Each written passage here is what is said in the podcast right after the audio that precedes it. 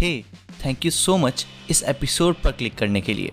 अगर आपको ये पॉडकास्ट और इसके एपिसोड्स पसंद आते हैं तो मेरे पास एक एक्सक्लूसिव एपिसोड है आपके लिए, जो है स्टोरी ऑफ़ यूनिवर्स के बारे में।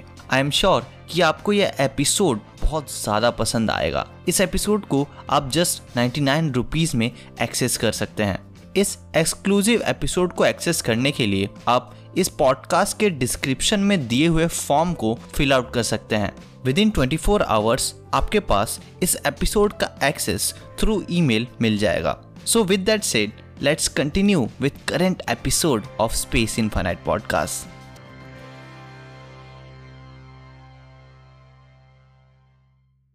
planet nine जो हमारे सोलर सिस्टम के आउटर रीजन्स में एक मिस्टीरियस हाइपोथेटिकल प्लैनेट हो सकता है। जिसको साइंटिस्ट काफ़ी समय से ढूंढ रहे हैं।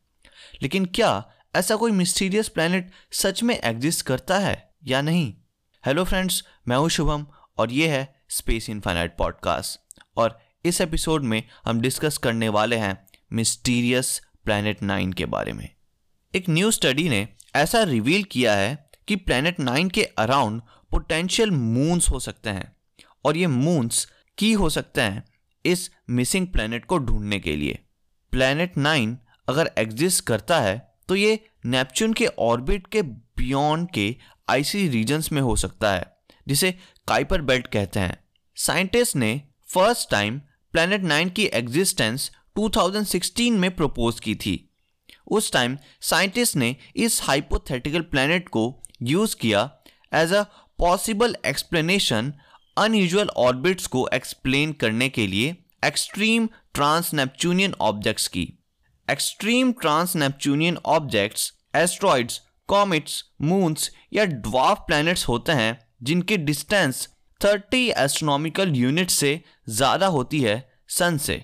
रिसर्चर्स का मानना है कि इन एक्सट्रीम ट्रांस नेपच्यूनियन ऑब्जेक्ट्स की ट्रेजेक्ट्री बेस्ट वे में एक्सप्लेन की जा सकती है ग्रेविटेशनल फोर्स से एक अनडिस्कवर्ड मास के और इन ऑर्बिट्स के बेसिस पर planet nine likely five to ten times large हो सकता है अर्थ से और यह सन को ऑर्बिट करता है 250 टाइम्स ज़्यादा डिस्टेंस से अर्थ के कंपैरिजन में। इवन ऐसा भी कई बार स्पेक्यूलेट किया गया है कि हो सकता है ये मिस्टीरियस ऑब्जेक्ट एक मिनी ब्लैक होल हो instead of a planet so far scientist जो इस रीजन में सर्चेस कर रहे हैं, उन्हें कोई लाइट सिग्नेचर्स नहीं मिले हैं प्लैनेट नाइन से।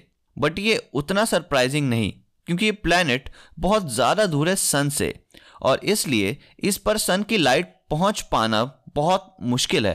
तो इकलौता तरीका इसे स्पॉट करने का यह है कि अगर ये किसी distant light source such as एक गैलेक्सी या स्टार को एक्लिप्स करे मिल्की वे में तो इसे डिटेक्ट किया जा सकता है।